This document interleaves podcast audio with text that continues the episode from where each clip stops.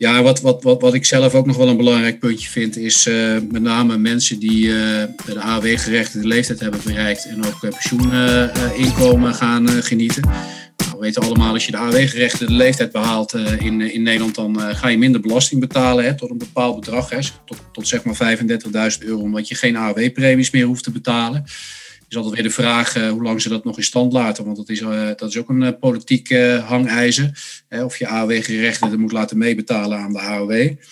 Maar wat er vaak gebeurde is dat als mensen meerdere pensioenen hebben en AOW, dan zie je toch vaak dat er te weinig belasting wordt ingehouden door die pensioenfondsen, pensioenverzekeraars en Sociale Verzekeringsbank.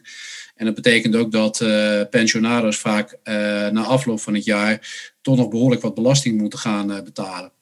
Nou, om dat eh, te voorkomen eh, eh, verzoeken wij de Belastingdienst om die klanten vaak al een voorlopige aanslag te laten opleggen.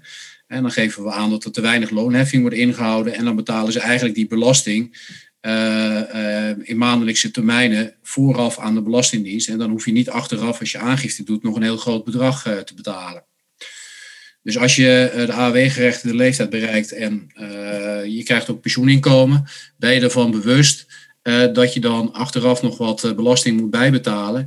En als je dat niet wil, neem even contact met ons op. En dan, dan zorgen wij dat er al bij voorbaat een voorlopige aanslag wordt opgelegd.